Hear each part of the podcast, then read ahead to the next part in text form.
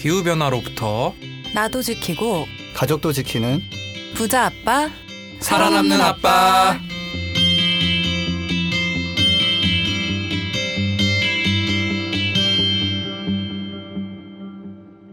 안녕하세요. 팟캐스트 부자 아빠 살아남는 아빠입니다. 기후 변화로 급변하는 경제 산업 구조 속에서 우리들의 가족도 지키고 재산도 지킬 수 있는 방법을 지금부터 알려드립니다. 네, 안녕하세요. 슬기로운 집콕 생활 중인 김나연입니다. 네, 안녕하세요. 자체 2.8단계 실시 중인 김주석입니다. 태양광과 전기차로 겨울을 나고 있습니다. 이렇게 추운데 무슨 기후 변화냐 이런 기사를 또 다시 한번 곱씹고 있는 차윤탁입니다. 지금 코로나 상황이 심각하죠, 그죠? 저 음. 저희 동네 코로나 상황 속에서 배전반인가를 교체한다고 해서 한번 정전이 난 적이 있어요. 아, 그럴 때 좀 아, 이렇게 태양광 곧바로 꽂으면 좀 전기가 좀 괜찮을 텐데 그런 생각 들고 기술적으로 잘 모르겠지만 쨍쨍한 낮이면은 괜찮을 수 있는데 안 그러면은 사실은 도움이 안 될 거예요 아마. 지금 또 코로나 상황으로 많은 분들 힘들 텐데 힘내셨으면 좋겠고 또 날씨가 많이 추워졌죠 지금 한파죠 그죠? 네.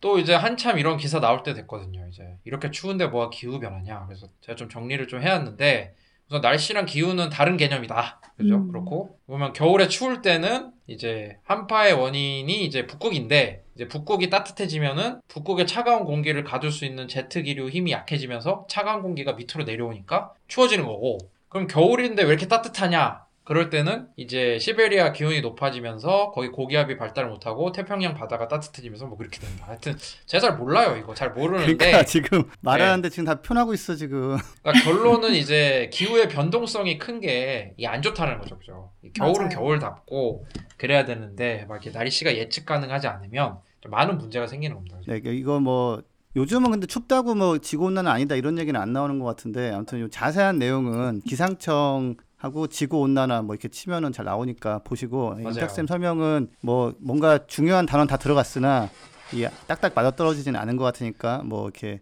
어떤 참고만 하십시오 그냥. 예. 제가 이렇게 지구과학을 좋아하진 않았어요. 아무튼 그러니까. 네, 어. 참고하시고 네. 그다음에 이제 댓글과 후원 소개. 요즘 좀 댓글이 좀 뜸한데 저희가 좀 더 열심히 하겠습니다. 네. 룽탱님이 아 이런 댓글 결국 달리고 말았군요. 다른 코너들도 좋지만 전 역시 이 세 분 조합이 제일 좋네로 달아주셨는데 이제 각자 좀 다른 코너도 조금씩 하고 있죠. 이제 새로운 캐- 코너를 테스트하고 있는데 네, 네. 저는 그린뉴딜 핫라인 하고 있잖아요. 아 녹음이 너무 쉽지가 않아요. 왜 쉽지가 않으신가요? 말씀하시려는 분들이 많아가지고 음, 경쟁이 치열하구나. 예, 방송 시간도 부족하고 이 분량 맞추기도 힘들고 제가 봤을 때는 그린뉴드 핫라인 정도는 한 3시간 정도 해야 되지 않나 생각을 와. 하는 그런 예, 쉽지 않습니다. 근데 내용은 이제 저희가 좀 충실하게 이제 많이 준비를 해오시고 있고 또 다른 코너 좀 어떻습니까? 김나연 선생님. 저는 이제 지석쌤이랑 네. 이제 COC 팀이랑 같이 지금 기후시민백과 하고 있는데 지석쌤 네네. 어떠세요? 어, COC 팀이 뭐죠? 우선 COC 팀. 시민 참여 팀이죠. 아, 네 그런 예, 그 팀이랑 같이 하고 있다 이 말씀이죠. 예. 네, 네. 저는 이제 거기서 뭐 해야 될지 잘 모르겠어가지고 주간 전기차 막 들고 오고 그냥 아직 정체성을 어, 못 조용히 잡으신. 듣다가 이제 한두 마디 하고 한두 마디가 서너 마디가 되고 어, 열 마디가 되고 이십 마디가 돼가지고 어느 순간 나 혼자 떠들고 있기도 하고 뭐 네. 근데 뭐 그래도 어쨌거나 항상 할 말은 있는데 약간 여전히 좀 어색하죠. 푸파살바는 거의 우리 60번 정도 녹음하지 않았어요? 그쵸. 아, 아무래도 네. 녹음 횟수가 거의 뭐 10배 정도 차이가 나니까. 음. 우선은 저희가 지금 이 코너에서 다른 코너를 약간 가십을 털었는데 이분들이 듣, 듣는지 안 듣는지 한번 봅시다. 안 들어. 안 이분들이. 안 보고. 상의하지 않은지 한번 보고 지피지기 초대석은 여기 한스피디님이랑 출연을 하고 네. 있으니까 이야기하지 않도록 하겠습니다. 네 좋습니다. 또 허지우님이 또 댓글 자주 달아주시는데 너무 감사하고요. 한번 김난 선생님이 한번 소개해 주세요. 네. 오늘은 멸종위기라는 말에 여운이 남네요. 저는 개인적으로 멸종에 저항함과 동시에 어느 정도는 받아들이려고 노력하는 이중성이 있는 것 같습니다. 전함만큼 중요한 것이 절약이라는 것도 다시 한번 새겨봤어요. 인간의 욕망으로 인해 지금과 같이 편리한 세상이 왔지만 그 욕망으로 인해 우리는 멸종위기에 처해 있네요. 라고 댓글 남겨주셨는데요. 사실은 좀 이렇게도 해석이 되는 것 같아요. 기후위기에 대응을 해야 된다라는 생각을 가지고 있지만 어느 정도는 지금 기후위기 안에 살고 있다는 것도 인정을 해야 된다라는 생각인데 네. 뭔가 그런 생각이랑 좀 비슷한 맥락이지 않나 하는 생각이 들거든요. 음, 이게 또 이 욕망 얘기를 하주, 해주셨는데 참 어느 정도 욕망은 또 절제 주는 게 중요하거든요. 막왜막 죽어라 뭐 아끼고 이런 것보다도 옳은 방향으로 욕망을 표출하거나 이런 건 좋은데 저희가 또 이미 이제 정답이 나왔지 않습니까? 화석연료 이런 것이 이산화탄소 많이 배출하고 이런 게 나, 나왔고 또 대안도 있으니까 네. 우리 조금만 노력을 하고 보면 됩니다. 옳은 방향으로 욕망을 표출하면 아 우리도 재생 가능했는데 너무 깔고 싶어 이런 욕망 이렇게 표출을 하면은 또 좋은 세상이 올수 있을 거라 생각이 들고요. 어, 네. 예, 근데 제가 이제 외부에서 가끔 저를 좀 높게 평가하는 분이 가끔 있는데 그 중에 이제 그런 분들이 무슨 얘기하냐면 환경하는 사람치고 약간 그런 인간의 욕망에 대한 걸 어느 정도 인정한다라는 얘기를 하면서 막 이렇게 막 되게 띄워주는 분이 한 분 있어요. 그러면서 지석쌤의. 명언이 있잖아요. 에어컨 더우면 아, 그렇죠. 켜야 더우면. 에어컨을 켜라. 그러니까 욕망은 억제를 할 필요가 있- 있지만 사실 이 욕망이라는 게 뇌 구조상에 박혀 있는 거거든요, 이게. 그렇죠. 왜냐면 예, 편안하고 싶고 뭐 따뜻하게 입고 싶고 시원하게 입고 싶고 이런 거라서 네. 이거를 이렇게 계속 절제해 가지고 하는 거는 불가능해요. 사실 그거는 거의 뭐 정말 도가 터야 되고 그래서 맞아 사실- 무소유 같은 그런 거 쉽지가 않잖아요. 어 그렇죠. 예 근데 이제 최근에 무소유인자 왔던데 풀소유였던 분이 있어가지고 논란이 됐잖아요. 그래서 그렇죠. 쉽지 않아요 그만큼. 예. 네, 그리고 아무튼 욕망 억제 이거 매일매일 몇 시간 하기 어렵고요. 그래서 오늘 적절한 어, 댓글인 게 오늘 할 얘기가 욕망을 억제하지 않고도 어, 온실가스 배출 제로를 갈 수 있는 방법에 대한 보고서를 다룹니다. 그래서 어, 예, 그렇고 제가 하나 좀 고백하자면 텔레비전이 고장 나가지고 그래서 바꾸려고 보니까 그 LCD TV는 화질이 좀 떨어지는데 전기는 반 쓰고 OLED TV는 음, 화질이 너무 좋은데 전기를 LCD보다 두 배를 쓰는 거예요. 네. 되게 고민하다가 결국 OLED TV 샀어요 제가. 화질이 너무 수리하실 차이가 나. 수도 있으셨을 텐데. 아 알아봤어요, 알아봤어요. 자, 아, 자, 네. full story 나 full story 나온다 이제. 자, 그래서 네. 나는 네. 수리를 하려고 네. 제가 원래 있던 거는 OLED인데 그 full HD 네. 해상도가 떨어지기 때문에 전기 별로 안 네. 써요. 화소수대로 전기 쓰거든요 이게. 음. 근데 그게 3년 만에 고장이 나 버렸네? 그래서 고치려고 불렀는데, 고치는데 100만 원, 아니면 보상비 100만원을 100만원을 준다는 거예요. 네. 그래 가지고, 난 고치겠다 했어. 근데 부품이 없대. 그래서 네. 아, 죄송하지만 이거 저희가 부품이 없으니까 그냥 100만 원 보상비 드리고 수거해 갑니다 해가지고 가져가 버렸죠. 그래서 음, 내가 저- 하나 근데 제가 참고로 제가 전기를 와방 만들잖아요. 그러니까 제가 TV 쓰는 거에는 전기에 뭐, 뭐 몇백 배를 만들어요 사실. 근데 그래도 줄이는 게 좋은데 저도 거기서 욕망해서 제가 좋은 화면으로 가족들과 재밌는 걸 보고 싶다. 이게 욕망을 제가 그냥 저 선택했습니다. 그냥 네. 전기 더 만드는 걸로. 예, 그 또- 전기차도 또- 네. 어, 배터리가 좀 더 작은 걸 타면은 더 제가 좋은 걸 알지만 결국은 배터리 좀 더 큰 걸 선택했고 그래서 어, 뭐랄까 예, 우리는 한 이 정도 선 정도 할 수 있는 것 그게 아마 평균적인 내지는 평균 약간 이상의 실천의 한계 같은 거라서 어, 예, 그거 우리 감안을 하고 뭘 하지 않으면 어, 계속 이제 마음만 안 좋고 되는 건 없다. 어, 굉장히. 굉장히 길게 말씀을 잘 해주셨는데 또 음. 악마의 편집이 좀 기대됩니다. 이제 뭐. 예. 아, 그건 뭐 알아서. 어, 왜, 왜, 왜 샀나요? 어, 샀어요. 이렇게 탁탁 해가지고. 네. 네. 엠넷 같은 편집 많이 기대하고요. 지금 어쨌든 말씀 많이 해주셨는데 그러니까 너무 이제 개인이 아껴야 된다는 죄책감보다는 좀 욕망을 건강하게 재생 가능 에너지로 발산하는 그런 아 사회가 그렇죠 오길 그렇죠. 기대합니다. 어. 네. 음. 또 애플 팟캐스트에 댓글 달아주는데 또 나연세 한번 소개를 해주세요. 네. 네, LJEDOI님께서 댓글 남겨주셨는데요. 평소 기후 위기와 환경 문제의 심각성을 막연하게 느끼고 있었어요. 이 주제를 경제의 관점에서 매우 실제적인 문제로 다룬 콘텐츠 덕분에 내 일상의 영역에서 변화가 필요한 구체적인 행동들을 고민해 보게 됩니다. 부모가 된 이후로는 우리 아이들이 살아갈 세계에 대한 경험이 우리 세대의 것에도 못 미치겠다는 두려움과 미안한 마음이 들더라고요. 라고 댓글 남겨주셨습니다. 아, 또 그쪽 좀 요즘 코로나 때문에 그 많은 그 부모님들도 힘들고 아이들도 힘들고 참 그런 것 같아요. 그죠? 네. 네. 사실 코로나도 이제 환경과 정말 밀접한 관계가 있는 거잖아요. 그죠? 기후 변화는 앞으로 더 영향을 미칠 텐데. 네. 예, 근데 그 여기서 한 가지는 이제 뭐랄까 가장 큰 딜레마가 저는 그거였어요. 아니 돈벌이가 좀 되는 일자리는 어, 이산화탄소를 많이 나오는 것들이 많아서 제 현대차 다니다 그만둔 이유도 아 도저히 나는 여기서 월급 받는 것 좀 마음에 안 든다 해가지고 나온 건데 어 근데 이제 앞으로는 근데 다행히 사실은 가족을 위해서 일을 해야 되는데 뭐 일하다 보면 CO2 나오고 이런 이런 게 지금 현재 우리 사는 세상이고 근데 앞으로는 CO2를 줄이는 일이 그나마 좀 돈이 되는 일자리가 되는 세상으로 좀 바뀌려고 하고 있거든요. 그래서 그런 좀 딜레마 내지는 아 내가 하는 일이 이게 아, 아이들의 뭐 미래를 더 망치는 뭐 이런 것들을 좀 벗어날 수 있는 기- 길이 열려 있고 오늘 마침 또 그런 얘기를 어, 하는 네. 보고서를 소개를 한다라는 것도 말씀드립니다. 너무 기대가 됩니다. 그럼 우리 전하는 말씀 듣고 이제 저희가 또 중요한 보고서를 하나 입수했죠. 그 보고서와 또 전기차 코너 한번 얘기해 보도록 하겠습니다. 안녕하세요. 오늘만 쇼호스트 똑이에요. 오늘 소개할 제품은 바로 크릴 오일입니다. 요즘 사람에겐 필요 없는 크릴 오일 찾으시는 분들 많으시죠? 남극의 펭귄과 고래의 주식인 크릴, 먹지 말고 양보하세요. 크릴 보호와 함께 전 세계 바다의 30%를 보존하기 위해 지금 바로 인터넷 검색창에 그린피스 해양 보호를 검색해 보세요.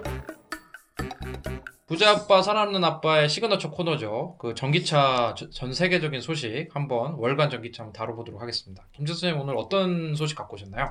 네, 요즘 뭐 굉장히 또 재밌는 소식이 많이 있는데 녹음 시간의 압박으로 제가 조금 짧게 짧게 말씀드려볼게요.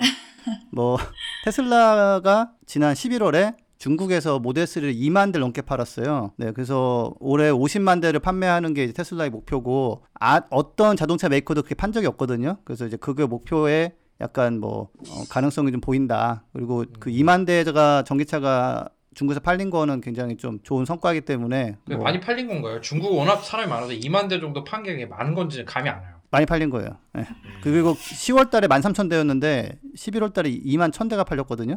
예, 그래서 뭐랄까 그 증가량도 그렇고 속도가 뭐- 좀 빠르네요. 음, 그렇죠. 근데 이제 뭐 오르락내리락 하겠지만은 대량으로 만들어지고 대량으로 이렇게 팔리는 그런 모델이 나왔다. 전 세계적으로 지금 25만 대가 팔렸어요. 모델 3가. 그러니까 예전에는 그냥 전기차는 뭐, 뭐 몇만 대 이 정도였다면 지금은 몇십만 대가 그 개별 모델이 팔리는 상황이 됐다.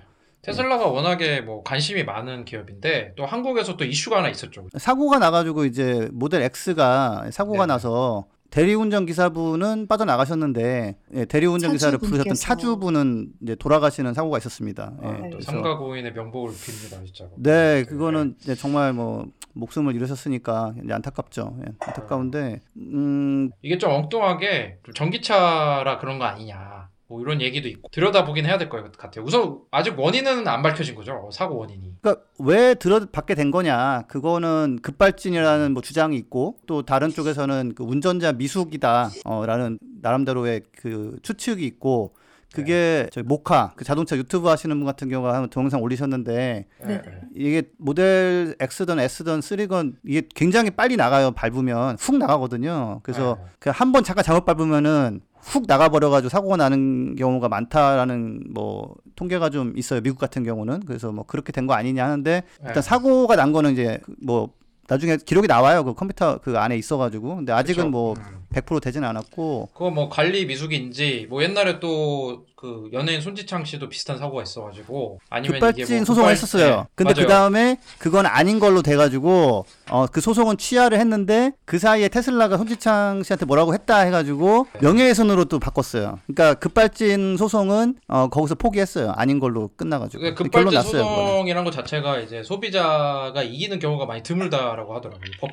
소지, 소비자가 이제 밝혀내야 되니까. 그래서 어떻든 도요타는 그 졌어요 미국에서 그게 네. 급발진이었는데 딴 게 아니라 자동차 저기 매트 매트가 말려 올라와가지고 엑셀에서 발이 안 떨어지는 그게 아, 있었어요. 그 사건 있었죠. 예. 넥, 렉서스 사건. 예. 그러니까 예, 어, 아니야 도요타 모델 한몇열몇 개? 뭐 이렇게 예, 그게 된 맞는데 거였는데. 아주 큰 응, 응. 사건이 렉서스가 하나 있었어요. 아, 있었어요? 렉서스 오케이, 오케이. 가족이 응. 렉서스를 타고 200 몇십 킬로에서 못 멈추고 그 결국 죽음을 맞이하는 그 녹음이 공개가 되면서 음. 아, 여론이 들끓었죠. 근데 음, 그게 음, 이제 음. 알고 봤더니 이제 브레이크를 밟는 그 부분에 매트가 꼈다. 매트 꼈다. 아, 그쵸. 그래가지고 그래서 어. 매트를 이제 만드는 회사에서 다 이제 리콜을 하고 뭐 그런 일이 있었는데 어쨌든 음. 이런 거는 이제 좀 결과가 드러나야 될 것 같고 그 다음에 이제 구출이 어려웠던 점에 대해서는 약간 이게 전기차만 그런 게 아니라 이제 이제 우리 옛날에도 일본 같은 데 가면은 택시 문을 자동 열어주잖아요.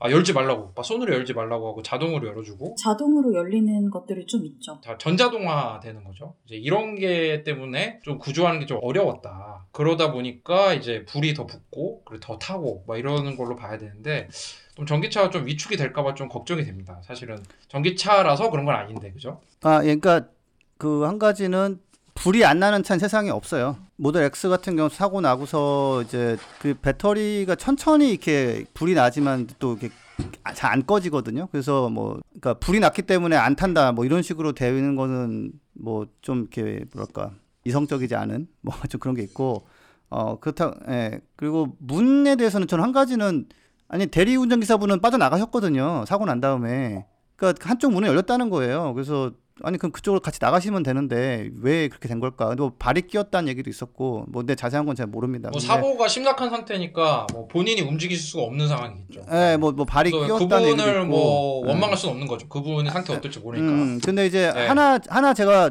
저도 이제 테슬라 모델 3를 타잖아요. 그러니까 저도 식구들 데리고 다니는데 내 차에서 어 좀 시겁하더라고요. 그래서 좀 알아보니까 이제 한 가지 지금 문제가 앞자리 같은 경우는 그 전기가 끊겨도 문 열게 하는 그 버- 저기 그 레버가 있어요. 네. 음. 근데 뒷자리 같은 경우는 모델 3는 없더라고요. 없고 아. 어 그다음에 모델 Y나 X 이런 것들은 무슨 케이블 당기면 되는데 되게 안 보여요 잘 그래서 지금 뭐 테슬라 오너들 사이에서는 그런 공부하고 있어요 지금 자 뒷자리에서 요 케이블이 여기 있는데 잘 안 보이니까 빼내놓자 이런 식으로 그래서 아, 그런 부분은- 하고 타야 됩니까? 네, 좀, 좀 그건 아닌 것 같은데. 왜냐면 이게 안전과 직결된 문제인데 그런 건좀 제조사에서 좀 아 그러니까 그- 그거를 네. 아예좀 개선이 되면 더 좋죠 그러니까 네. 좀 더 잘 보이게 설치해놓고 이렇게. 예, 그래서 뭐 근데 하여튼 뭐 이런 이것 때문에 전기차를 뭐 안 사겠다 못 하겠다 하는 분들은 이제 문제는 전기차로 안 바꾸면은 이제 세상이 불타버리니까 그런 아 이런 문제가 있구나. 아 저런 사례가 있구나 정도만 그 생각하시고 뭐 그렇다고 제가 뭐 강제할 수는 없잖아요. 뭐 그래서 그- 제가 볼 때는 뭐 테슬라의 경쟁사들이 요거를 채취해가지고 좀 이런 안전 문제 개선된 전기차 모델을 좀 낼 수도 있을 것 같아요. 그런 게 이제 소비자들한테 약간 전기차를 꼭 사고 싶으신 분들은 이게 구매 조건 중 하나가 될 수 있겠죠. 혹시나 사고가 났을 때 이제 잘 나올 수 있는 차가 무엇이냐 뭐 그런 게 볼 수도 있을 것 같고 그리고 테슬라도 좀 개선을 해야 되는 부분이 있어 보이네요. 아, 당연하죠. 예. 그러니까 사실 모델 Y가 모델 3를 기반으로 만들었는데 모델 3는 뒷자리에 그, 그 여는 레버가 없지만 또 그 모델 Y는 그 여- 여는 그 케이블이 있대요. 그러니까 음. 어, 개선은 하고 있다. 다만 아무튼 뭐 예, 이런 사고는 있었고 그 다음에 뭐 전기차도 불이 나고 어, 다만 뭐그 일반 차보다 훨씬 더 많이 나거나 훨씬 더 위험하거나 뭐 그렇다는 데이터는 뭐 없습니다. 모카의 김한용님 같은 경우는 아 이게 좀 빨리 나가기 때문에 차가 밟으면 쑥 나가 버리기 때문에 이제 그것 때문에 또 남한테 운전 맡길 때는 그런 거 좀 조심하게 얘기하거나 더 빨리 못 가게 하는 또 그런 세팅이 있어요. 그 모드가 있죠, 그렇죠. 약간 예, 내연기관처럼 세팅해서- 차- 천천히 나가는. 예. 어, 그렇죠. 예, 그렇게 해서 이렇게 주거나 해야 된다. 그러니까 주의를 좀 기울여야 될 필요가 있는데 뭐 하여튼 뭐 이것 때문에 전기차는 절대 안 되고 뭐 이런 댓글 많이 달리는데 그거는 그런 그렇지는 않다. 그렇죠. 그러니까 네네. 이게 그 옛날에 저 보면은 이게 너 그것도 좀 너무 편해지려고 하는 거야. 옛날에 사실 옛날 차는 이렇게 창문 열고 닫을 때 막 돌렸잖아요. 돌리는 맛이 있었는데 요즘은 다 모든 거를 다 자동화로 하는 것 같아서 그게 오히려 더 좀 그런 것도 있는 것 같아요. 그러니까 문을 굳이 손으로 여는 것과 전자로 여는 것의 차이가 얼마나 클까? 저는 약간 그런 생각 들더라고. 그게 뭐 그리고 폭스바겐 회장이 굉장히 큰 개혁 드라이브를 걸고 있어요. 지금 폭스바겐이 이제 테슬라 따라잡아야 되고 전기차로 다 가야 된다 이렇게. 네. 근데 어 이 사람이 이제 2015년도에 BMW에 있다가 이제 폭스바겐으로 넘어온 사람인데 어 그 내부에서 반발이 심하니까 이사회에다가 재신임을 요청했어요. 내가 이거 지금 제대로 하고 있는데 안에서 말이 많다. 이거 음. 내가 하는 게 맞다고 좀 좀 인정 좀 해줘. 이렇게 해가지고 며칠째 회의를 하더니 오늘 결론이 났대요. 이사회에서 아 그 잘하고 있다. 어 뭐 지지한다. 그 하고 있는 지금 공격적인 전환을 계속해라. 이렇게 얘기를 해가지고 음. 어, 그 예, 내부 반발을 좀 잠재우면서 예, 폭스바겐이 뭐 디젤 게이트라는 정말 그 흉악한 짓을 했지만 뭐 정말 개- 좀 전기차를 개- 뭐, 뭐 가장 빨리 하는 메이커가 될 수 있는 분위기가 좀 만들어졌다 라는 어. 소식 전해드립니다. 여기서 사실은 그 회장이 밀렸으면 이거 어떻게 발음해요? D I S S인데, dis? 하여튼 그 사람 있어요. 디모 씨.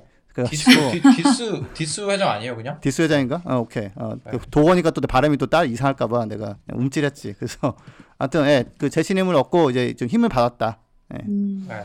헤르베르트 디스 회장. 네. 음, 네. 그리고 뭐 벤츠가 약간 좀 미적미적했었는데 아, 우리 2년 내에 전기차 6개 만든다라고 이제 그 위장 막 해놓은 거 이렇게 공개를 했어요. 그래서 음. 어, 말보다는 말로는 뭐 다양한 powertrain을 해야 되고 이랬는데 뭐 슬금슬금 아 사실 여섯 개나 준비했어요. 너를 위해 준비한 게 있어 이러면서 이렇게 어 내놓고 있, 어, 있어서 어 말보다 좀 음, 행동이 좀 빠른데라고 그런 뭐 좋은 소식이 있고요. 그리고 이거는 우리가 약간 일조한 것 같은데 그 프랑크푸르트 모터쇼라고 그 독일에서 매년 열리는 뭐 거의 전 세계 최대 모터쇼 뭐 이런 데가 있는데 네. 어 예 저희 그린피스 및 네, 그린피스를 비롯한 굉장히 많은 시민분들이 그리고 많은 단체들이 되게 2, 3일에 걸쳐서 폭력 직접 행동도 진행을 하시고 또 이제 거리를 걸으면서 또 그런 것들을 요구하기도 했었거든요.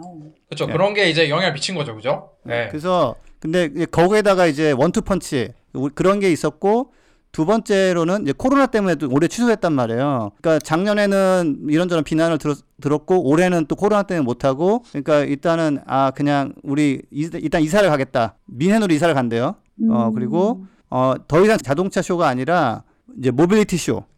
아, 예, 그래서 전기 자전거, 뭐 전기 오토바이, 뭐, 뭐뭐 전기, 전기- 스쿠터, 네네. 예, 그다음에 뭐 전기로 가는 뭐 드론 택시가 나올 수도 있고 이제 그런 식으로 자동차를 완전 배제하진 않지만 그런 다양한 모빌리티, 그렇죠. 보여준다는 거죠. 네. 네. 그러니까 거의 어떻게 보면 한 세대가 좀 다음 chapter로 넘어가는 그런 느낌이 좀 있더라고요. 예. 네. 그래서 미네로 이사 간 이유는 잘 모르겠어요. 거기가 뭐 그린피스 후원자들 별로 없나? 아무튼 그렇고 프랑크푸르트 시에서 이렇게 아이코닉한 행사를 아 그러니까 미네네 떼준다는 것이 참 그쵸. 그것도 네. 어. 그, 좀 더, 약간 네. 또 자, 자세한 배경이 좀 궁금하더라고요. 뮌헨은 네. 뭐좀 뭔가 뭐 우호 세력이 있나? 자동차 산업이 더 있나? 뭐 울산 정도 되나?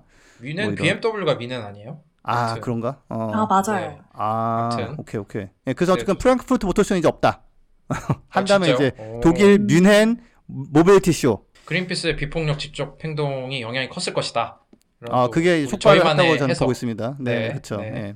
있습니다. 굉장히 정당한 의견 표현이었죠. 왜, 왜. 지금 네. CO2 대- 하는 이런 걸 하고 있냐. 그래서 그럼요. 자 그리고 네. 이거는 이제 제가 원래 이제 수소를 제가 좀 반대를 하지만 이제 이게 어 또 인정할 거 인정해 주는데 현대가 엑시언트라는 그 초대형 트럭을 수소 트럭으로 만들어 가지고 스위스에 이제 수출을 해서 보냈어요. 배를 태워서 보낸 게 7월인가 6월이었는데 어. 도착해가지고 인도식을 어, 가졌고 뭐 제가 모르고 있었지만은 검색해 보니까 수소 트럭 관련해 가지고 유튜브 콘텐츠가 굉장히 많더라고요. 그 음. 현대차 사람이 나와서 설명해 주고 시승도 하고 뭐 하는데 어 뭐 보니까 뭐잘 다니고 잘 나가고 그 다음에 음. 뭐 구조상 이제 근데 배터리도 굉장히 큰 게 있어요 이게 거의 코나 전기차에 들어갈 정도의 크게 배터리가 들어가 있고 그 다음에 LNG 그 넥소에 들어가는 게 두 개가 들어가 있고 이렇게 돼 있는데 아, 아, 그러니까 네. 전기차용 배터리도 있고 수소차용 배터리도 있고 이런 거군요. 합쳐진 거네요. 열, 예, LNG 넥소 두 대와 코나 한 대를 뜯어가지고 아, 그걸 갖다가 때려 박았다고 보면 대충 맞아요.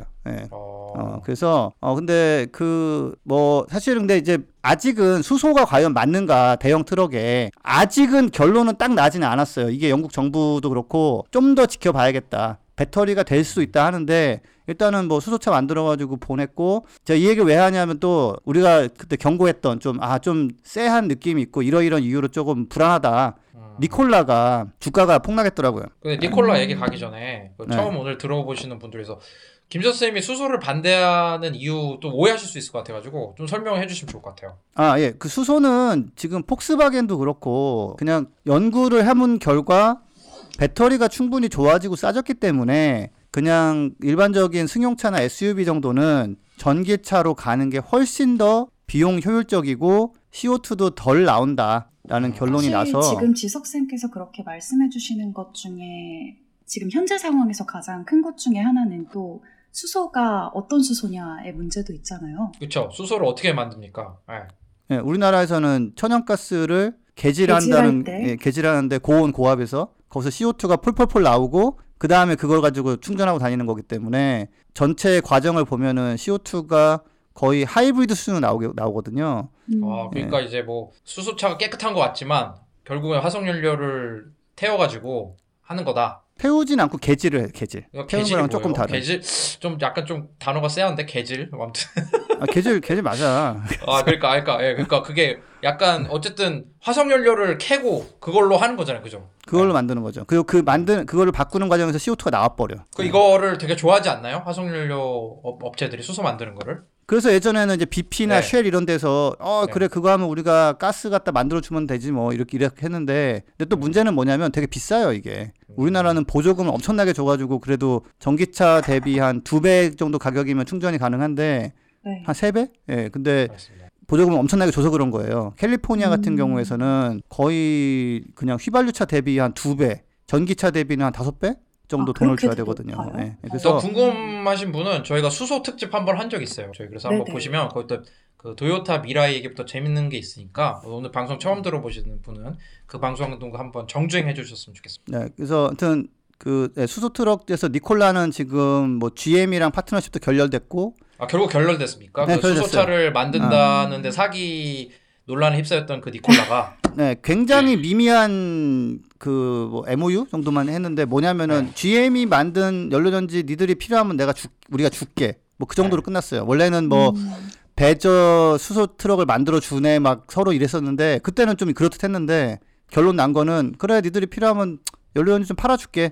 그것도 GM 거 GM이 니콜라한테. 아, 원래 니콜라가 우리가 가지고 있는 연료전지 기술이 최고고 막 이랬는데 이, 이제 웃기는 거죠. 빈 껍데기라는 게 약간 좀 이렇게 드러나서 하여튼 뭐 주가도 반영이 돼가지고 한때 80 몇 달러였는데 지금 17달러? 예, 지금 그리고 결국 반전이 없네요. 그 GM과도 결별하는 거 보면 네. 그렇죠. 예. 네. 여, 여기서 뭐가 또 뭐 될지 안 될지는 뭐 그건 뭐 가봐야 알겠지만 지금 많은 사람들이 의심했던 것들이 다 좀 현 실제로 드러나가지고 딱 그다음에 마지막으로는 도요타가 약간 좀 뻥카일 것 같은 느낌이 좀 드는데 그 solid 배, state 배터리라고 화재 위험성도 훨씬 적고 어 그다음에 뭐 에너지 밀도 높아가지고 크지 무겁지 않은데도 뭐 멀리 갈 수 있고 하는 배터리를 2025년 내온다고 하다가 갑자기 또 내년에 내놓겠다 했는데 내년에는 하여튼 뭐 약간 한두 대 내놓고 앞으로 어떻게 될까 이제 뭐, 아, 뭐 이렇게 보여줄 것 같은데 또 이걸 또 들으신 분들 중에서 역시 솔리드 스테이트야 그걸로 가야지 리튬은 뭐, 뭐 위험해라고 생각하신다면은 그거는 또 조금 꼭 그렇진 않다. 근데 대신 도요타가 뭐 하여튼 내년에 좀 마음이 급해졌는지 뭐 내놓는다고는 합니다. 뭐 구경이나 한번 해보죠. 뭐 어떻게 나오나. 또 이게 전고체 배터리라는 거죠. 아 맞아요. 전국 예, 또 전국체 이게 배터리. 또뭐또 이제 현대 회장님과 삼성의 이제 부회장님이 만나갖고 하겠다라고 할게 이게 아니었나? LG 회장님이었나요? 예, 이게 문제가 그 기술적인 여러 가지 문제를 100% 극복이 안 돼서 양산이 지금 안 되고 리튬도 굉장히 많이 필요하고 그래서 이게 조금 그러니까 배터리가 비싸고 조금 어, 안정성에서 떨어질 때는 그래도 한번 확 좋아지는 거네 했는데 지금은 뭐야 요즘 나온 리튬 배터리랑 별로 차이가 안 나는데 가지고 어 뭐 조금 사람들 시들해요. 근데 어쨌거나 도요타는 이걸 가야지 우리가 전기차 가겠다 하면서 지금 안 하고 있기 때문에 진짜 또- 나오는지 한번 네, 구경을 또 한번 일- 해봐야죠. 일본의 스가 총리가 우리 그 대한민국의 문재인 대통령님보다 한 며칠 앞서서 탄소 net zero 간다라고 일본도 발표를 했기 때문에 네네. 도요타도 어깨가 무거울 수밖에 없을 것 같아요. 또 일본의 대표 그쵸. 기업이잖아요. 그죠? 네. 전환을 안 할 수가 없는 입장이겠죠. 또 미라이 같은 게 나올지 더 괜찮은 게 나올지 기대가 됩니다. 오늘 또 전기차 소식은 네 여기까지. 또 여기까지인가요? 아, 네, 오늘 실한 소식 아주 아주 실한 소식 또 감사합니다. 너무 너무 길었어 또. 아니야. 네, 그럼 우리 전하는 말씀 듣고 이제 본격적으로 저희가 입성 보고서 소식 한번 뜯어보도록 하겠습니다. 그린피스 유니버스는 애플 팟캐스트, 구글 팟캐스트, 팟빵, 팟티, 앵커, 스포티파이 등을 통해서 들으실 수 있습니다. 방송에 대한 의견이나 참여를 원하시는 분들은 gkr골뱅이 greenpeace.org로 메일을 보내주시면 저희가 정기적으로 확인하도록 하겠습니다. 네, 저희가 오늘 또 보고서를 하나 들고 왔는데 또 보고서 편을 또 좋아하시는 분들이 있잖아요. 또 오늘 깊게 한번 내용을 들여다보고 싶은데 네. 어 2019년 12월이죠. 유럽 집행위원회죠. 그러니까 유럽 집행위원회가 저는 있는지 잘 몰랐는데 이게 EU 회원국의 이익을 대변하는 기구고 또 이제 그 위원장님이 우르줄라 폰데어 라이엔이라고 저희 다른 방송의 저스틴 쌤께서 그렇게 준비를 하셨는데 단 한 번 입도 못 댄 그 방송 분량 부족으로 아 방송 분량이 항상 넘쳐나가지고 그 여성 리더십 갖고 계신 그분이죠. 이분이 위원장인데 EU 공동체라는 게 약간 저희가 생각하는 것보다 훨씬 더 좀 힘이 센가 봐요. 그 지석 쌤이 또 이제 EU 연합에서 나가겠다라고 선언한 그 국가 관련해서 일을 하신 적 있잖아요, 그죠? 저도 10년 제가 일했죠 용태사관에서. 예. 이게 뭐 친목 모임 이상 이상인 거죠. 저 EU 집행위원회 이런 거는. 원래 처음에는 철강, 아, 석탄하고 뭐 이런 거 공유하자 이런 거가 있었고 그다음에 또 우리 또 싸울 것 같으니까 우리 좀 차라리 아예 식구가 되자 뭐 약간 그런 것도 좀 있었다 그러고 그러고 그 음. 약간 네. 점점 점점 범위를 넓혀가지고 이제는 같은 화폐를 쓰는 그런 조합이 그 뭐랄까 예, 연합체가 됐죠. 예. 그렇죠. EU끼리는 유로라는 같은 화폐를 쓰고 그다음에 빼고. 이제 국, 네, 아 영국, 영국도 지금 협상을 하고 있는 것 같더라고요. 결국 어떻게 나갔고 나갈지. 예. 네. 네. 그리고 이제 생겐 조약이라고 해서 국경을 자유롭게 넘나들고. 그러니까 예를 들어 뭐 독일 사람이 이제 은퇴는 스페인에 가서 즐길 수 있고 막 그런 거잖아요. 그죠? 그래서 EU라는 이 공동체를 유지하기 위해 있는 이 기구가 2050년까지 클라이밋 뉴트럴. 그러니까 이게 제가 좀 번역이 이상한 것 같은데 기후 중립인 것 같은 탄소 중립을 하겠다는 거죠. 그죠? 예, 그렇죠. 그 같은 얘기예요. 예, 기후 그래서 중립지대를 예. 만들겠다, 뭐 net zero를 하겠다. 예, 그래서 그런 플랜을 내놨습니다. 그런 플랜을 내놨으니까 이제 산업계도 준비를 해야 될 거 아니에요. 2050년까지. 그럼 이제 산업계가 이런 걸 또 다 알지는 못하지 않겠습니까? 또 이제 김지호 선생님 같은 사람을 고용할 수도 있고. 근데 이제 그런 상황에서 이제 세계적인 경영 컨설팅 회사죠. 이 세계적인 3대 경영 컨설팅 회사 맥킨지에서 아, 이렇게 대비를 하면 좋아라고 약간 약간 뭐라고 해야 되죠? 길을 알려줬다고 해야 네, 되나? 길을 알려줬죠. 그러니까 약간 모범 답안지 같은 걸 내놨는데, 물론 여기서 좀 더 자세히 알고 싶으면 우리한테 컨설팅 피를 좀 내야 될 거야. 아, 이제. 이런 건데, 음, 이제 뭐 어쨌든 그러니까 맥킨지는 이제 세계 3대 경영 컨설팅 업체인데, 요거 컨설팅이 괜찮을 거다라고 본 거예요. 제가 봤을 때는. 그렇죠. 이- 이득이 예. 날수 있다라고 본 거고, 그래서 이런 보고서를 이제 넷째로 유럽이라는 보고서를 냈습니다. 참고로 말씀드리면 이제 부자 아빠 살아남는 아빠는 이제 맥킨지로부터 뒷광고나 이런 거 받은 거 전혀 없고요. 이제 저희가 이제 입수를 했는데 아, 내용이 좀 괜찮은 것 같아요. 그래서 네, 그 약간 네. 제가 추가 설명 드리자면은 제가 이제 사실 붓바살바가 어, 네. 지금 올해 마지막 지금 에피소드잖아요, 이게. 네. 네. 그러니까 되게 이 보고서가 요 마지막 에피소드에 좀 어울리는 게 사실 붓바살바 처음 시작할 때는 넷째로 얘기한 사람 별로 없었고 뭐 기후 위기도 이제 막 얘기 나오는 정도였는데 였고 음. 제일 이제 문제가 mainstream이라고 할 수 있는 뭐 3대 컨설팅 회사라든지 뭐 정부라든지 이런 데서 이걸 제대로 안 다루니까 맞아요. 예, 그 상태에서는 뭐, 뭐, 몇천 명이 열심히 뭐 한다고 해서 좀 안 되거든요. 안타깝지만. 그래서, 근데 이제 작년 한 말부터 맥킨지가 자꾸 보고서를 내놓더라고요. 그 네. 패션 산업 어떻게 되는지, 그 다음에 뭐, 뭐, 부동산 쪽 어떻게 되는지 이런 식으로. 근데 되게 내용이 꽤 실한 것, 그런 보고서를 연속으로 내놓더라고요. 그, 음. 이게 거의 제가 다 세보진 않았지만 한 열 몇 번째 보고서 정도 돼요, 이게. 예, 그래서, 패션 아, 산업 관련 보고서는 올해에도 진짜 많이 인용이 되더라고요. 네, 그러니까, 그러니까 이게- 이제는 mainstream에서 이거가 아까 윤탁 쌤 얘기한 대로 돈이 되고 네. 앞으로는 비즈니스가 되는 이제 메인 아주 그 핵심 이슈가 됐다라고 판단한 것 같아요. 예. 그거 맥킨지가 경영 컨설팅 회사지 않습니까? 그러니까 이게 탄소를 2050년까지 유럽이 줄이고 2030년까지 구체적으로 얼마나 줄여야 되는지 제안서를 정부보다 더 큰 단체 같은 곳에 낸 거잖아요. 아직 뭐 EU가 통합되거나 그런 거 아니지만. 그러니까 이게 기업 입장에서도 경영면으로서 이 탄소 중립을 고민 안 하면 안 되는 시점이 온 거라고 봐야겠죠. 근데. 이행을 해야죠 이제는 이제 고민하는 그러니까요. 시대는 조금 끝나가고 이제 이행을 하는 방법을 찾아야 되는 것 같고 그러니까 제가 예를 네. 들면 이런 상황이 올 수 있을 것 같아요. 예를 들어서 유럽의 큰 기업의 CEO인데 이런 거를 비용적인 측면으로 생각을 안 했던 거야. 그러다가 음. 이거를 비용으로 반영을 해.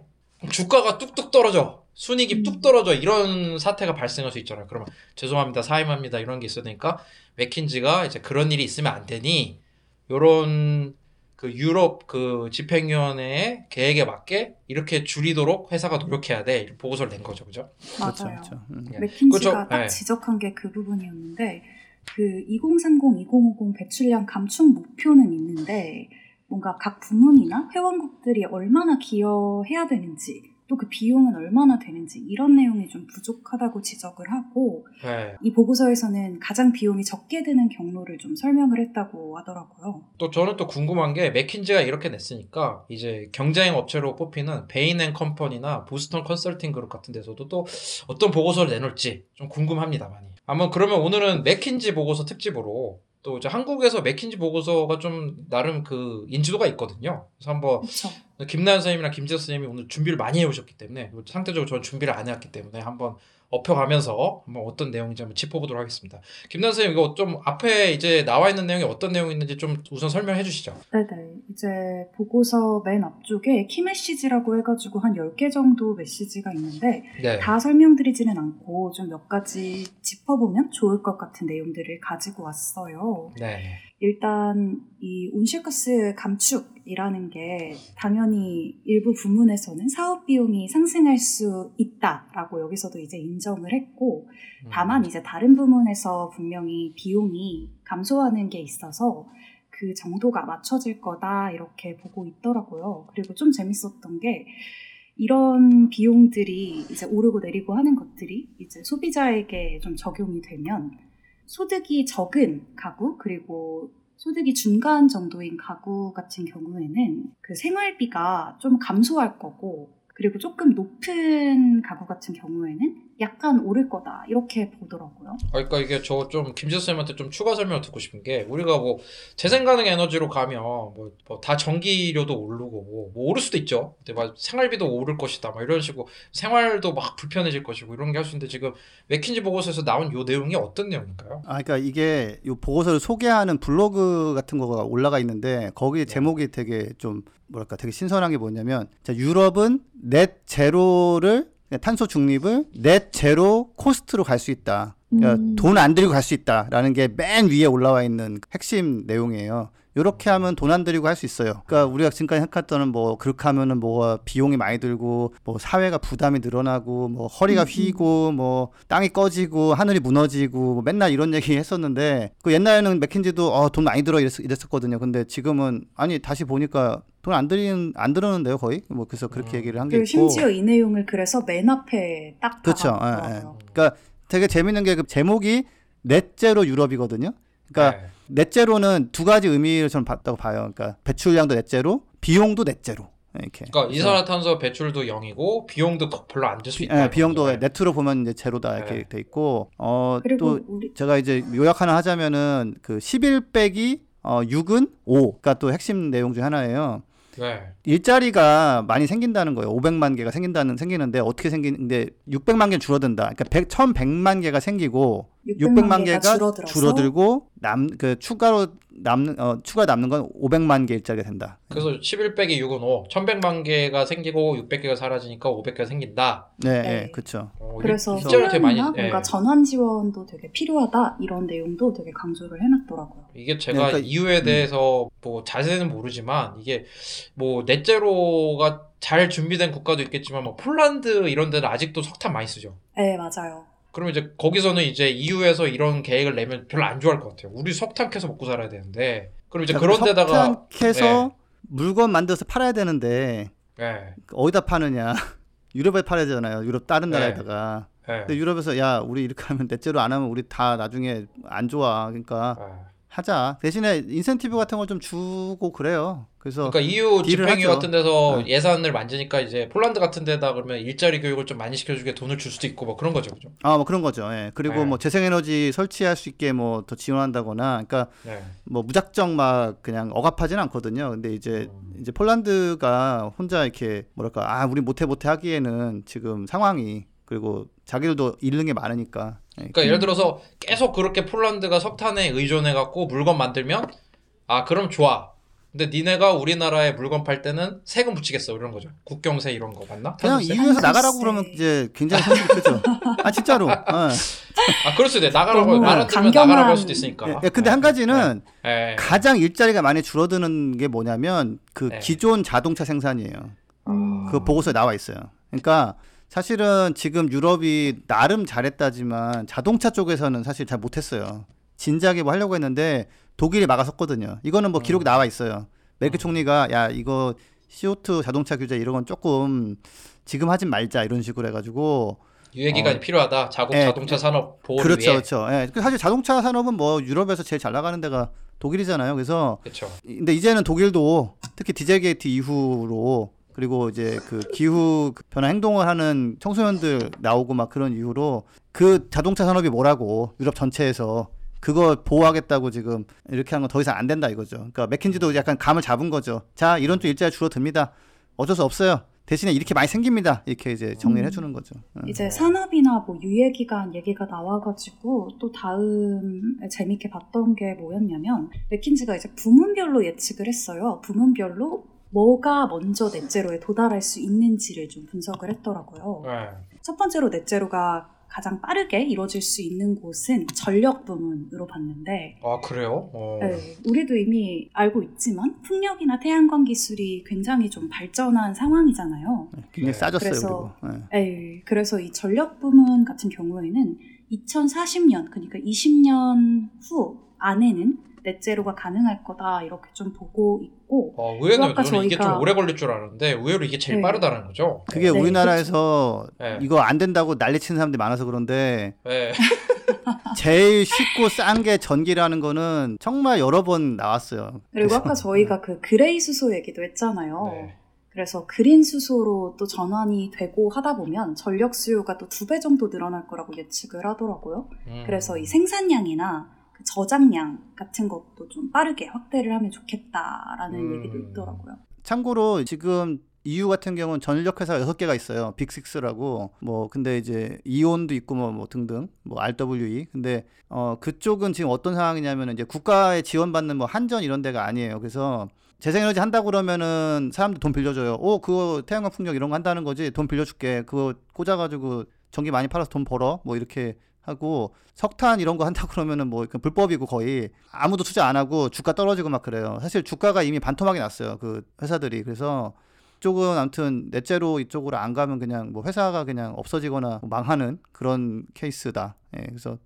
이온 쌤통이네요. 제가 지원했던 회사인데 쌤통 이온. 네. 아무튼 아까 말씀하신 게 이게 막 우리 그런 공포가 있잖아요. 이게 재생 가능해지러 가면 막 전기만 막 엄청 비싸지고 뭐하고. 그래서 제가 봤을 때도 뭐 이걸 많이 빨리 짓고 그 다음에 또 에너지 효율을 잘 저장이나 이런 걸로 잘 관리를 하면 풀면 될 문제라고 생각을 하는데 역시나 이제 맥킨지 보고서에서 이게 제일 네, 가장 첫 빨리 될. 거라고. 그 다음에 바꾸기 쉬운 게 어떤 겁니까? 두 번째가 이제 지석쌤께서 좀 강조를 해주신 네. 교통 부문인데 교통 부문 같은 경우에는 2045년 정도에 net zero가 가능할 거다 이렇게 보더라고요.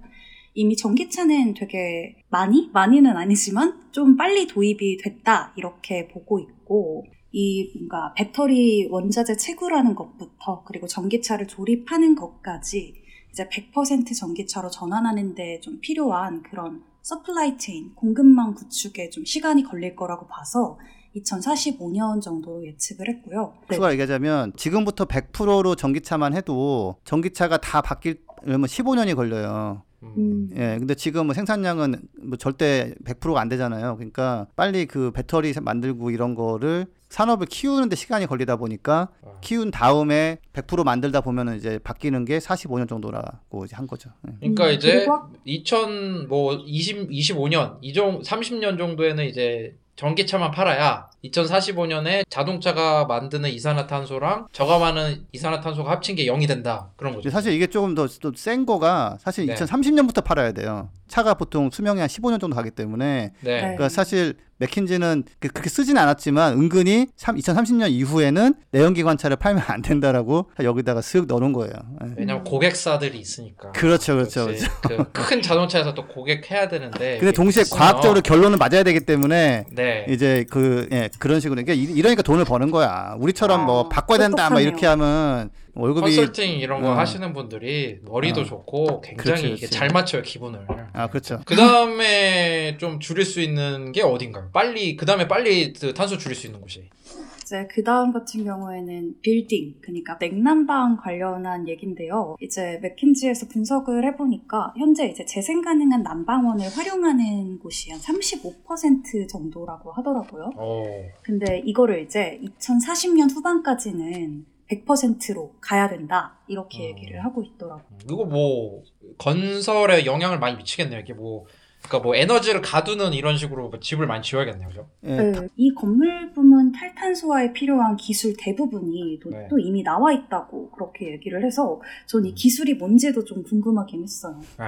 아 이게 그러니까 지금 아, 전기로 뭐 히트 펌프라는 기술이 있어요. 에어컨 반대 노- 원리 같은 건데 그걸로 난방하고 그다음에 온수 같은 경우도 뭐 아예 태양열 온수기를 쓰거나 아니면은 전기로 그때 만들어 버리거나 그다음에 뭐 가스 난방을 뭐 수소 난방을 뭐 할 수 있다 뭐 이렇게 지금 뭐 보고 있는데 기술은 뭐 단열도 하긴 하는데 단열로 다100% 되는 건 아니라서 뭐 히트 펌프, 에어컨, 그 다음에 뭐 태양광 풍력 뭐 이런 식의 조합으로 어쨌거나 이렇게 저렇게 넷- 넷제로를 만드는 게 지금 이제 건물 쪽에인데 이게 이제 시간이 많이 걸리는 게 그 건물이 좀 많습니까? 그리고 유럽 같은 경우는 그 오래된 건물 건물도 많은데 또다 때려 부실 수도 없고 그 그런 그거는 막 약간 수, 수작업으로 막 단열하고만 해야 되거든요. 그래서 근데 이제 그게 한 가지 좋은 점은 일자리에 많이 만든다는 거죠. 꼭 필요한 작업인데 손이 많이 가니까 어 그렇게 하면서 그냥 이제 사람들 먹고 사는 게 하는 그런 어 시기가 이제 끝내면 빨리 하면 45년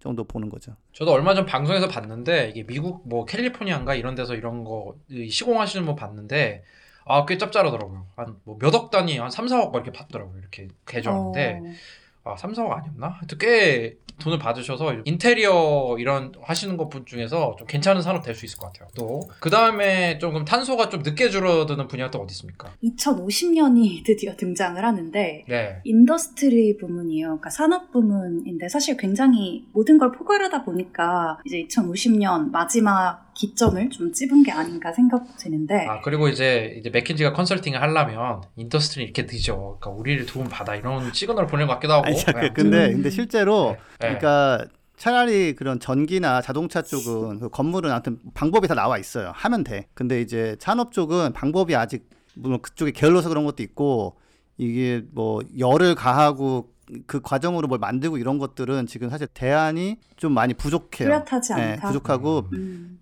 2단, 3단으로 좀 비용이 들고 막 이래가지고 예, 지금 산업은 야 니가 제일 비싸니까 네가 제일 돈이 많이 들고 아직, 아직 솔루션이 없으니까 제일 늦게 가는 거가 맞겠다. 근데 이거는 맥킨지뿐만 아니라 영국의 국가 자문 기관인 기후변화 위원회도 같은 결론이 나오더라고요.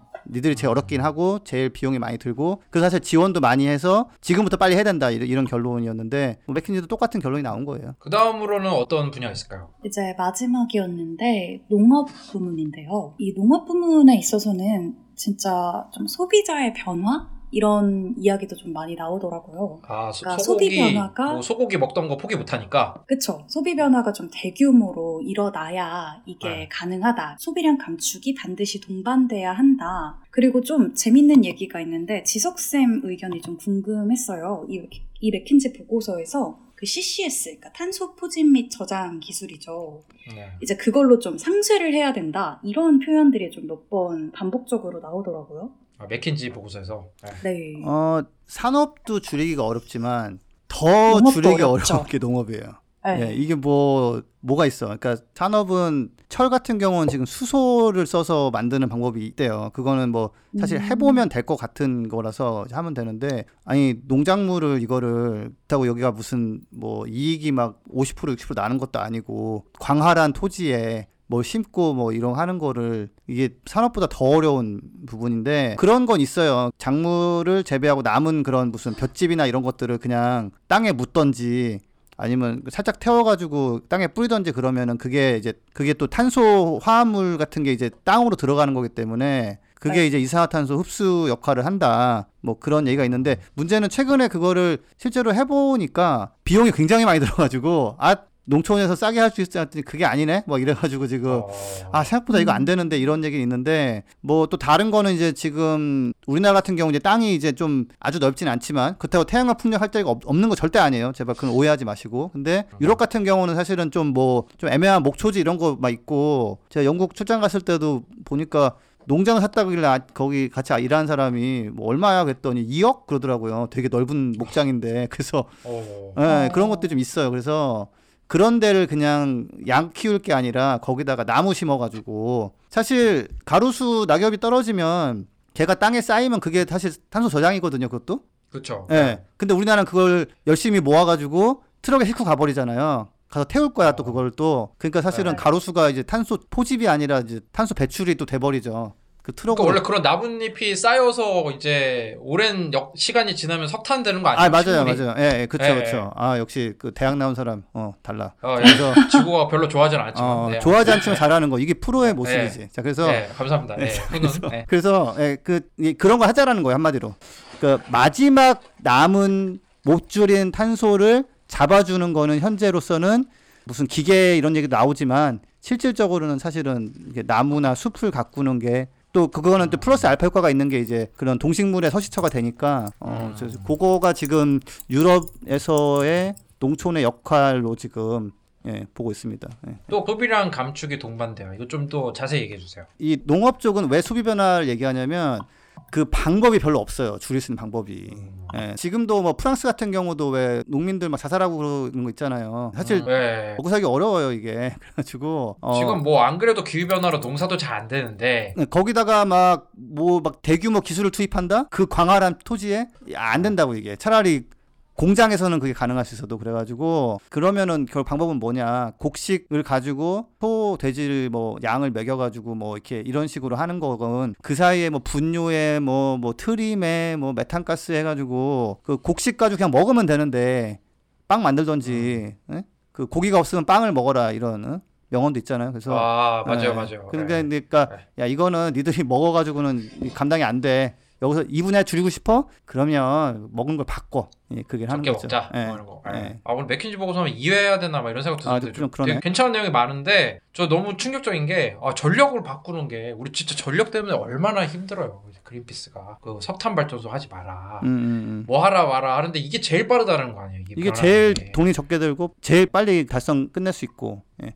그리고 제일 중요한 거는 그렇게 에너지원을 바꾸면서 에너지 안보, 그리고 아. 경쟁력 이런 것들도 끌어올릴 수 있다는 거죠. 아니 우리도 얘기하고 맥킨지도 얘기한다. 나는 이 얘기를 하고 싶은 거야 진짜. 너무 눈물이 날 그, 것 그러니까, 같은데. 그러니까, 그다음에 어, 어, 예. 그러니까 이제는 뭐랄까 네. 아니 환경단체 그러니까 우리 같은 네. 그린피스, 그다음 블랙록 같은 그런 돈 굴리는 기관, 자산 운영 기관, 그다음에 어 맥킨지 같은 기관이 말하는 게 똑같아요 거의. 그러니까 약간의 차이는 있지만 거의 차이가 안 나요. 그러니까 사실 그린피스가 미국에서 약간 하나 인정받은 게 10년 전쯤에 태양광이 앞으로 메인으로 간다 이런 얘기를 했는데 진짜 그때 막 사람들이 말이 되냐 태양광 진짜 비쌌거든요 그때는 근데 이제 시간이 지나고 보니까 그때 나- 우리가 나왔던 보고서가 되게 딱 맞아 떨어진 거예요 이게 그래가지고 CNBC에서 인정 인정해 주더라고요 이렇게 어 아, 그- CNBC가 인정해 줬어요? 어, 어. 어, 인정 대단하네. 예, 근데 이제 한 가지는 우리 위기의식을 느껴야 되는 게 그런 보고서를 우리가 이제 내는 게 별 의미가 없어.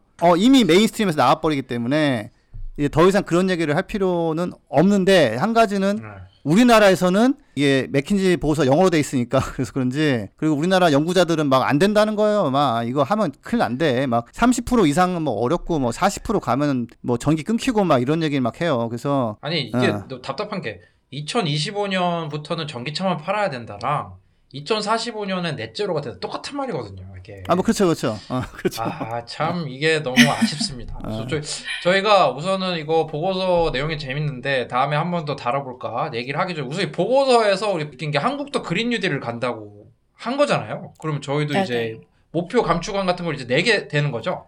어, 어제 밤에 확정이 됐는데 네. 좀안 좋은 소식이에요, 그거는. 그 아? 네, 맥킨지는 네. 지금 유럽은 2030년까지 55%를 가야 된다고 얘기를 했어요. 네. 실제로 그런 논의가 되고 있었거든요. 그리고 확정이 됐어요, 며칠 전에. 네. 예, 근데 우리나라는 어이없게도 2030년에 25% 감축이라는 목표를 가지고 있었는데 그거를 넷째로 얘기하면서 더 강화할 줄 알았는데 넷째로 넷째로들 그냥 두고 넷갈려 두고 그냥 25% 감축을 그냥 확정해 버렸네 어제 NDC 그거를 계산 잘못한 거 아니야? 아, 계산을 안? 하거나 뭐 수능은 한 일주일 전에 공부하면 되는 거 아니에요? 뭐 이런 생각을 한 거죠. 아까 유럽이 몇 프로라고 그랬죠? 2030년까지? 55%. 그거 약간 그 숫자는 약간 믿음이 가. 55라는 숫자인데 25는 그냥 찍은 것 같아. 아, 그냥 그, 25. 그거는 거의 5년 전에 그 그냥 찍- 찍어놓은 숫자를 그대로 쓰는 거예요, 거의.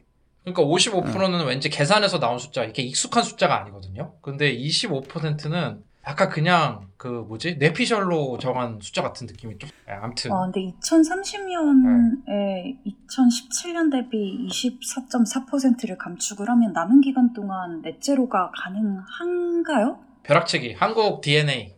그렇죠. 그건 전 아닐까? 벼락치기 진짜 싫어하는데. 예.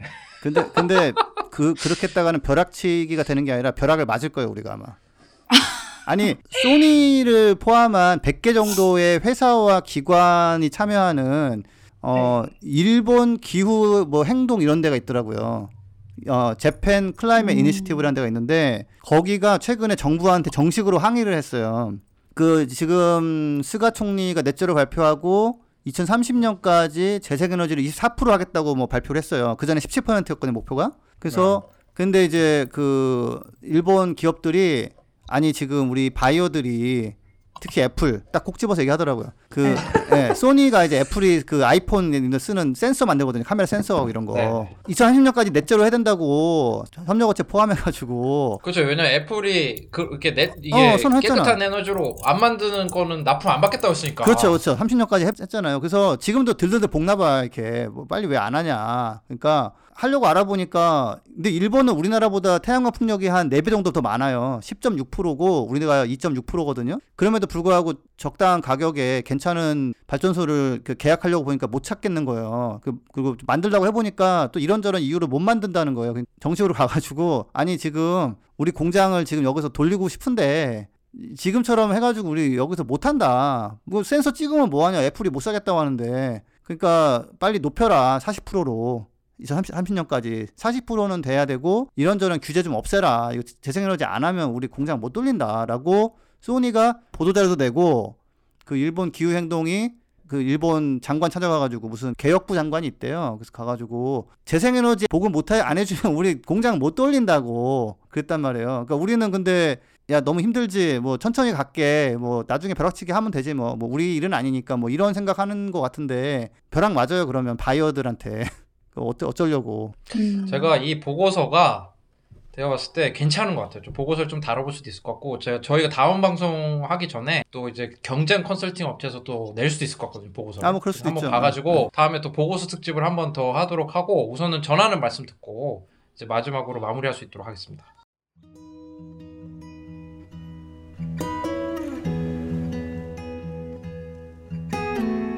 이 방송은 여러분의 소중한 후원으로 만들어집니다.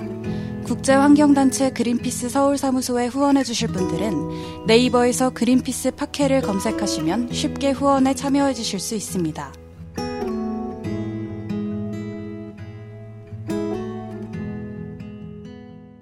네, 아까 뭐 저희가 맥킨지 보고서 시작했지만 결국에는 이제 그 정부의 NDC 그 목표에 굉장히 실망을 하는 그런 큰 마무리가 됐는데 좀 그런 생각이 들어요. 2030년까지 50몇 퍼센트 줄인 게 아니라 20몇 퍼센트 줄이다가 이제 막 국제사회에서 압박이 들어올 거 아니에요. 그 2030년에서 2050년 미친 듯이 탄소를 줄여야 될 텐데 아, 약간 이제 옛날 우리 조상님들 보릿고개처럼 탄소 고개 넘는 그런 세월이 오는 게 아닐까 좀 걱정이 됩니다. 지더쌤 오늘 방송 어떠셨습니까?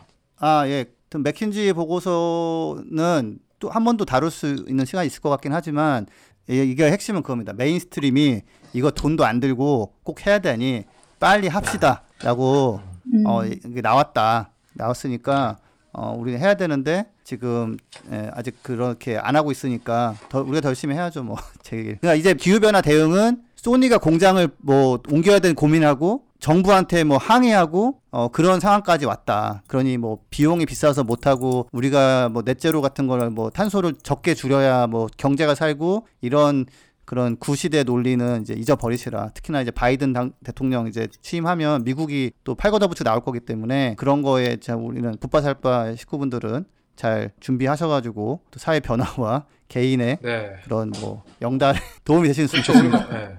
우리가 이런 소식 미리 알려드리려고 방송하는 거니까 아, 그렇죠. 또 오늘 그렇죠. 또 보고서 열심히 읽으신 김난 선생님 어떠셨습니까? 저는 오늘 월간 전기차랑 이제 맥킨지 네. 보고서에서 저희가 다 얘기를 했던 내용인데 이게 좀제 기억에 남는 것 같아요. 이제 프랑크푸르트 모터쇼가 아니라 뮌헨 모빌리티 쇼가 된다고 했잖아요. 네. 근데 진짜 이렇게 좀 다양한 전기 이동 수단이 많아질수록 그리고 이 전기가 당연히 태양광이나 풍력 같은 재생 가능 에너지로 공급이 돼야겠죠. 이럴수록 뭔가 교통 부분 탈탄소화에는 되게 많은 도움이 되겠다라는 생각이 좀 강하게 들었던 것 같아요.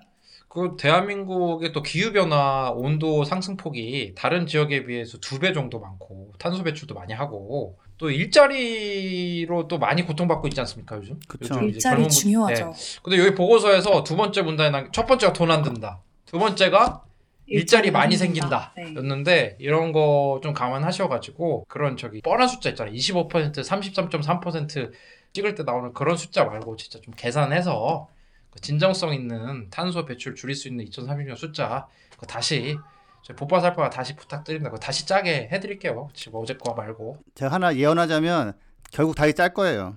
지금 음, 아, 예, 예, 그 네. 가만히 있지 않는다 국제 사회에서 그리고. 나중에는 국제사표 우리가 예. 2030년 55% 줄인다고 유럽이 그러는데 유럽에서 우리나라한테 너는 몇 프로 줄이니? 하는데 어 25%라고 하면 좀 그렇잖아요. 그리고 더 무서운 거는 네. 이제 바이오들이 예, 애플이 지금 소니 갈구고 있는 것 같은데 삼성이나 하이닉스도 무사하지 않다. 자 그래서 아무튼 네. 예, 좀 뭔가 변화가 있을 겁니다. 예, 일단은 근데 좀 실망스럽지만 변화는 있을 거다. 네, 그리고 또 2020년 부빠살빠 마지막 녹음인데요. 지난 1년간 그린피스 유니버스를 많이 사랑해주신 청취자분들께 다시 한번 감사의 말씀드리고 싶고요. 김나영 기습님도 뭐 한마디 하셔야죠. 네, 그 올해 초에 비해서 사실 이제 net zero 발표도 나왔고 뭐 맥- 이런 주류 기관이나 이런 데서 이제 기후 변화를 net zero는 이제 가야 되는 걸로 다루고 있어서 저는 그런 변화가 되게 어, 있는 게 굉장히 좀 기쁘고요. 예, 근데 이제 우리나라는 아직 약간 또 진도가 늦은데 요거는 분명히 변화가 있을 겁니다. 그 실망스러운 NDC 이런 거 분명히 고쳐질 거고요. 그래서 내년에도 저희도 열심히 알리고 어, 많이 들어주시고 또 주변에도 알려주시면 감사하겠습니다. 네, 네, 저도 청취자분들한테 한마디 드리고 싶은데 정말 이렇게 저희 방송 들어주시고 또 응원해주시는 분들 덕분에 저희가 방송을 할 수 있는 거잖아요. 네, 그래서 내년에도 꼭 함께 해주셨으면 좋겠고 진짜 건강한 연말 보내시길 바랍니다. 네, 저도 이게 대한민국 정부에서 그 온실가스 감축 목표 MDC 수정하길 바라면서 오늘 방송 마무리하도록 하겠습니다. 감사합니다. 감사합니다. 감사합니다.